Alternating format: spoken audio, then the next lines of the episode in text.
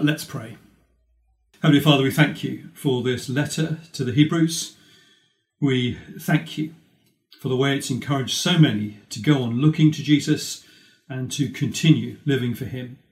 And we pray that over these next few weeks, by your Spirit, you will do that work of encouragement in us, both as individuals, but also as a community. And we ask it for your glory's sake. Amen.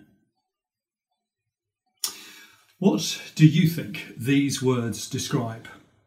Weariness, drift, neglect, fall short, lose hold, dull, sluggish, immature, lose heart.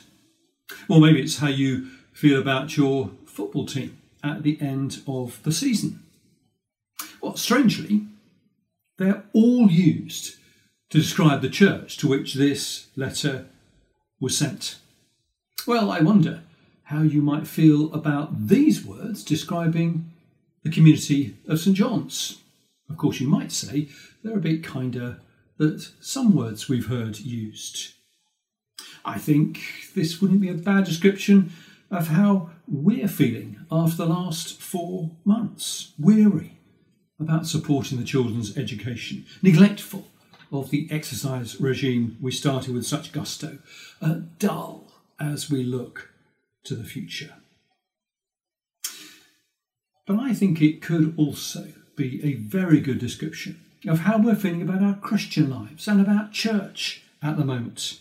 After all, we've lost our regular patterns of meeting together. Maybe we've neglected our Bible times. And so we're drifting in what we believe. Well, you're in the right place this morning if that is you. This letter is written to people just like us, weary, drifting, sluggish in our faith, losing heart with the church and maybe even with the gospel.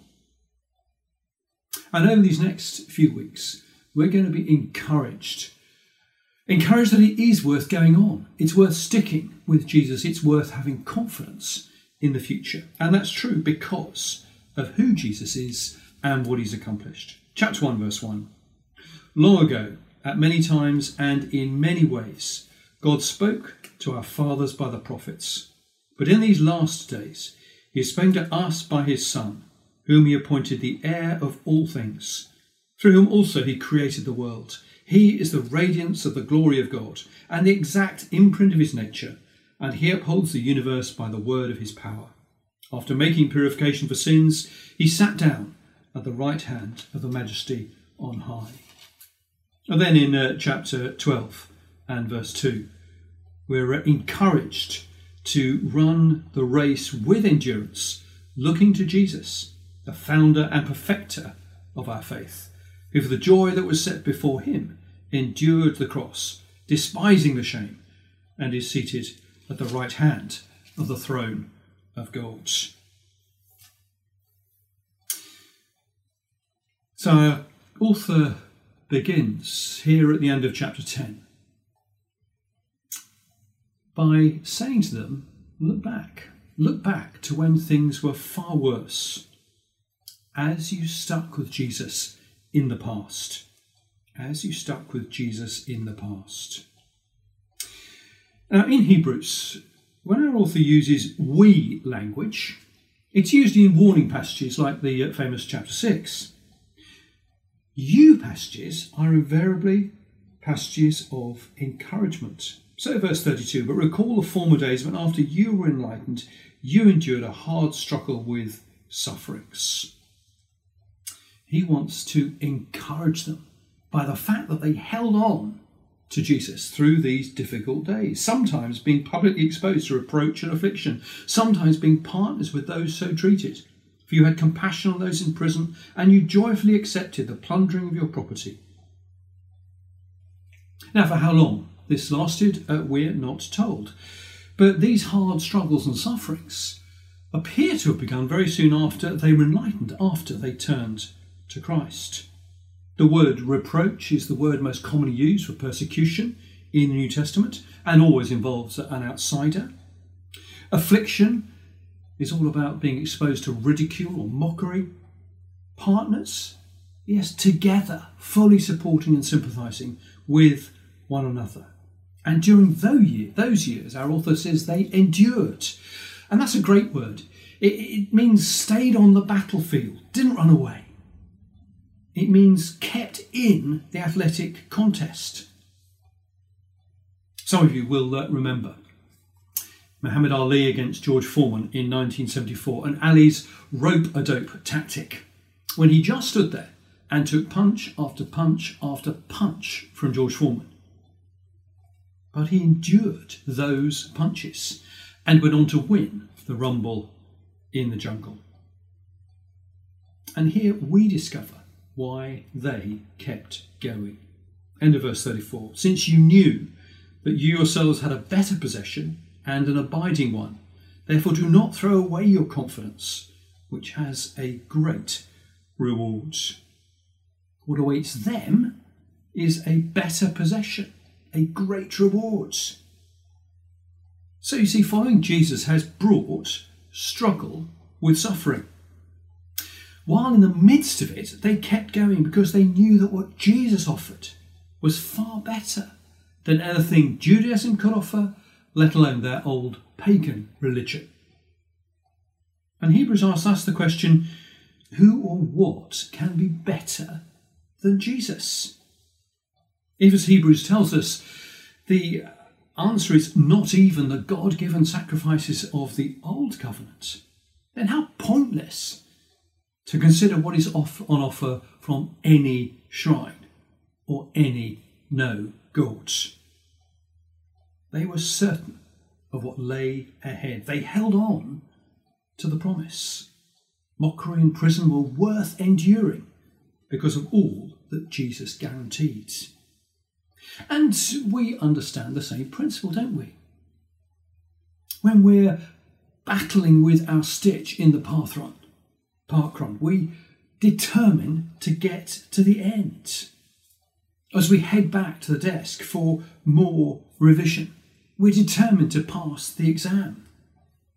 As we do all to keep our marriage together, we are determined to save it. What awaits is better. That's what we're striving for.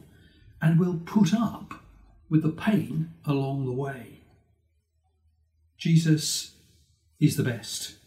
So, because of all he has done for us, because of all he has promised us, we'll follow their good example and stick with Jesus through the tough times. As you start with Jesus in the past, stick with Jesus now and gain the future. That's our second heading. Stick with Jesus now and gain the future. Given that they did well when things were tough, what has changed? Now, today, our author says to them, recall the former days. Therefore, do not throw away your confidence, for you have need of endurance.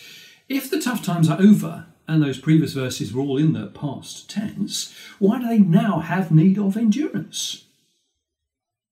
Well, how easy it is for them to think now things are easier.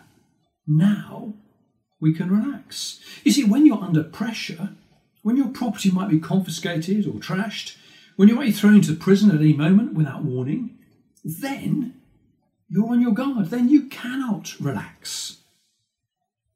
But when the clenched fist of threat has become the open palm of welcome, they we might find it all too easy to drop our guard, to relax. This is the uh, teacher who is always ill in the holidays. This is the carer who collapses when the relative recovers. This is the team that relaxes when it gets ahead and then finds it can't get back to doing what it was doing to win the game. This then is what the recipients of the letter have done. They've eased off, their guard is down. And so our writer says to them, get back to doing the will of God. That is, trusting his promise.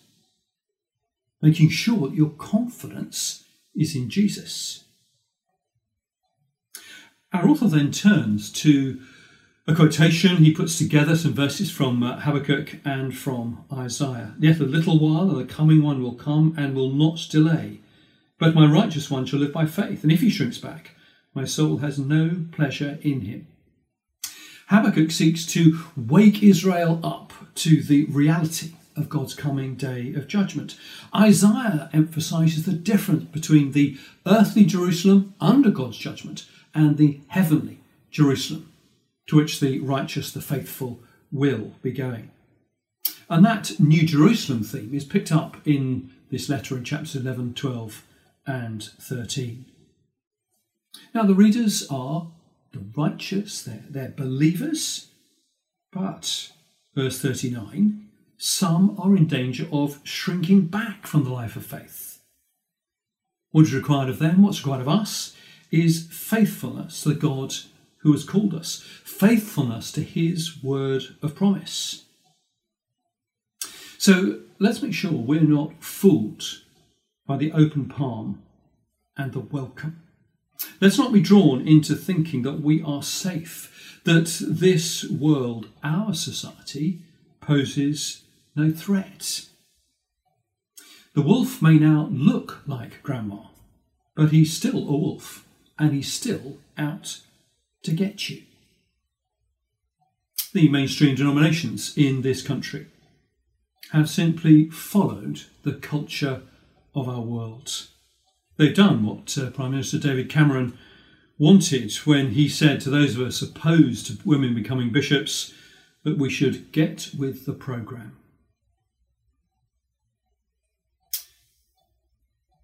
So, will we leave behind what the Bible says about sexuality and gender?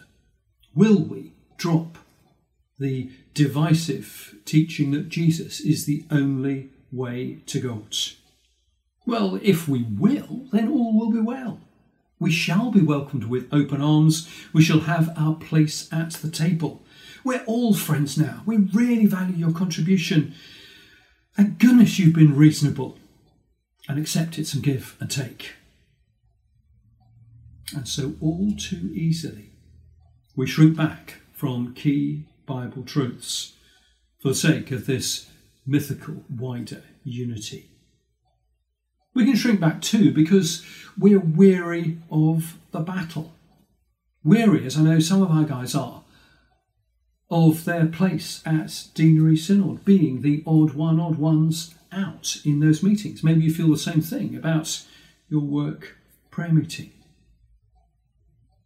And we shrink back because we're dry, because we haven't been meeting together and we've grown sluggish in our devotions. We're no longer able to speak for and about and as Jesus as clearly as we once did.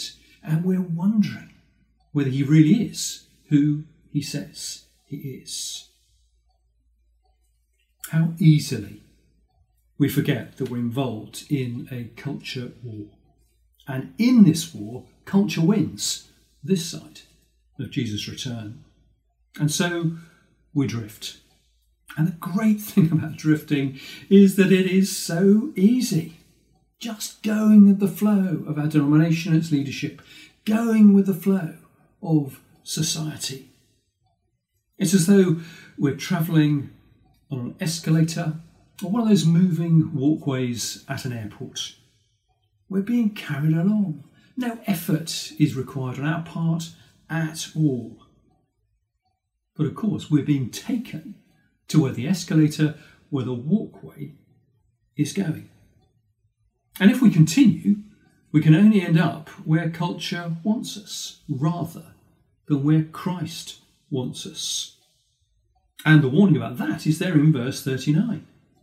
But we are not of those who shrink back and are destroyed, but those who have faith and preserve their souls.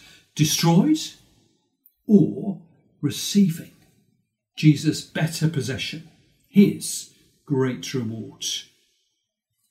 So you see, this is no time for relaxation, no time for weariness to win, regardless of what other voices may be saying to us, regardless of what the, uh, the voice in our head is saying to us. Rather than drifting, rather than shrinking back, our author tells us in chapter 2 and verse 1 we must pay closer attention to what we have heard. That word, the promise of Jesus, will keep us for this glorious future, the heavenly city. So, as you stuck with Jesus in the past, stick with Jesus now and gain the future, knowing that God's word is enough. That's our third heading knowing that God's word is enough. The faith we need to have is the faith which puts the word of God before this world and gives more weight to what is invisible than what is visible. We hope for things we cannot see, the great reward, the heavenly city, and we are convinced about what we cannot see. Jesus, sacrifice, dying on the cross for us. And the future is assured because we have the promise of God's words. Verse uh, 1 of chapter 11 Now, faith is the assurance of things hoped for, the conviction of things not seen, for by it the people of old received their commendation. And that's why those who've gone before us are such a great encouragement and a great example. Those we're going to meet in uh, chapter 11 over the next few weeks have done just this. And we will rejoice in their faithfulness and seek to follow their example. And the principle we're following is the principle laid out in verse 3. By faith, we understand that the universe was created by the Word of God, so that what is seen was not made out of things that are visible. What we can see, the world around us, and all the, uh, the things in uh, this room and the room you're uh, sitting in at the moment, was created by God's words. The two halves of the verse work together, they tell the same story. The universe was created by the Word of God, so that what's seen was not made out of things that are invisible. The visible world has an unseen origin. The tangible world which we experience has an unseen origin, which may only be perceived by faith. Chapter 11 will tell us that God is invisible. In chapter 1, we heard about his word, which is also invisible. And the writer attributes to faith the power to recognize the unseen God as the maker of the visible world. And that's the principle we apply to the creation of the world, which we apply to the whole of our lives, to our interaction with this world. The word proves to be more substantial, more real than whatever we can hear, touch, or experience. Now, we cannot see electricity, but we're grateful for its heat and its light. We cannot see the wind, but we're grateful for the explanation, exploration it, it uh, enabled centuries ago and for the, uh, the wind farms today. Today, across the world, we are reeling from the effects of the invisible COVID 19 virus. It's out and about, it's there in the streets, it's been in the hospitals and the care homes, and of course, I do know you can see it with a microscope. This is the principle we are called to live by, called to hold fast to, called to put our confidence in. And we'll see great examples of that over the next few weeks. This then is the faith response to our lives, to our presence, and to our futures. It challenges what makes a successful life. It challenges us as to what is the most substantial thing in our lives. How tempted we might say, oh, it's a relationship. Oh, it's uh, my house. Oh, it's my job. No, the most substantial thing for those of us who trust in the Lord Jesus is His word and His word of promise. And that's why knowing God's word is enough. Weariness in continuing, drift neglect, fall short, lose hold, dull, sluggish, immature, lose heart. Words that we don't want to describe the community of St John's, words that we don't want to describe our Christian lives. Rather than let us pay closer attention to what we have heard. Let us hold fast to our confession, to what we know to be true about Jesus. And let's hold on to our confidence about the promise of His word and the future. We are not of those who shrink back and are destroyed, but of those who have faith and preserve their souls. Father, thank you for your word of promise. Thank you for all that we can know about the Lord Jesus and all that he has done for us. Please help us to pay closer attention to that word. And we ask it for Jesus' sake and for his glory. Amen. Our uh, final song together this morning uh, recognises our weakness in face of the uh, challenges that uh, lie before us. But we are called as God's church to arise and to follow Him.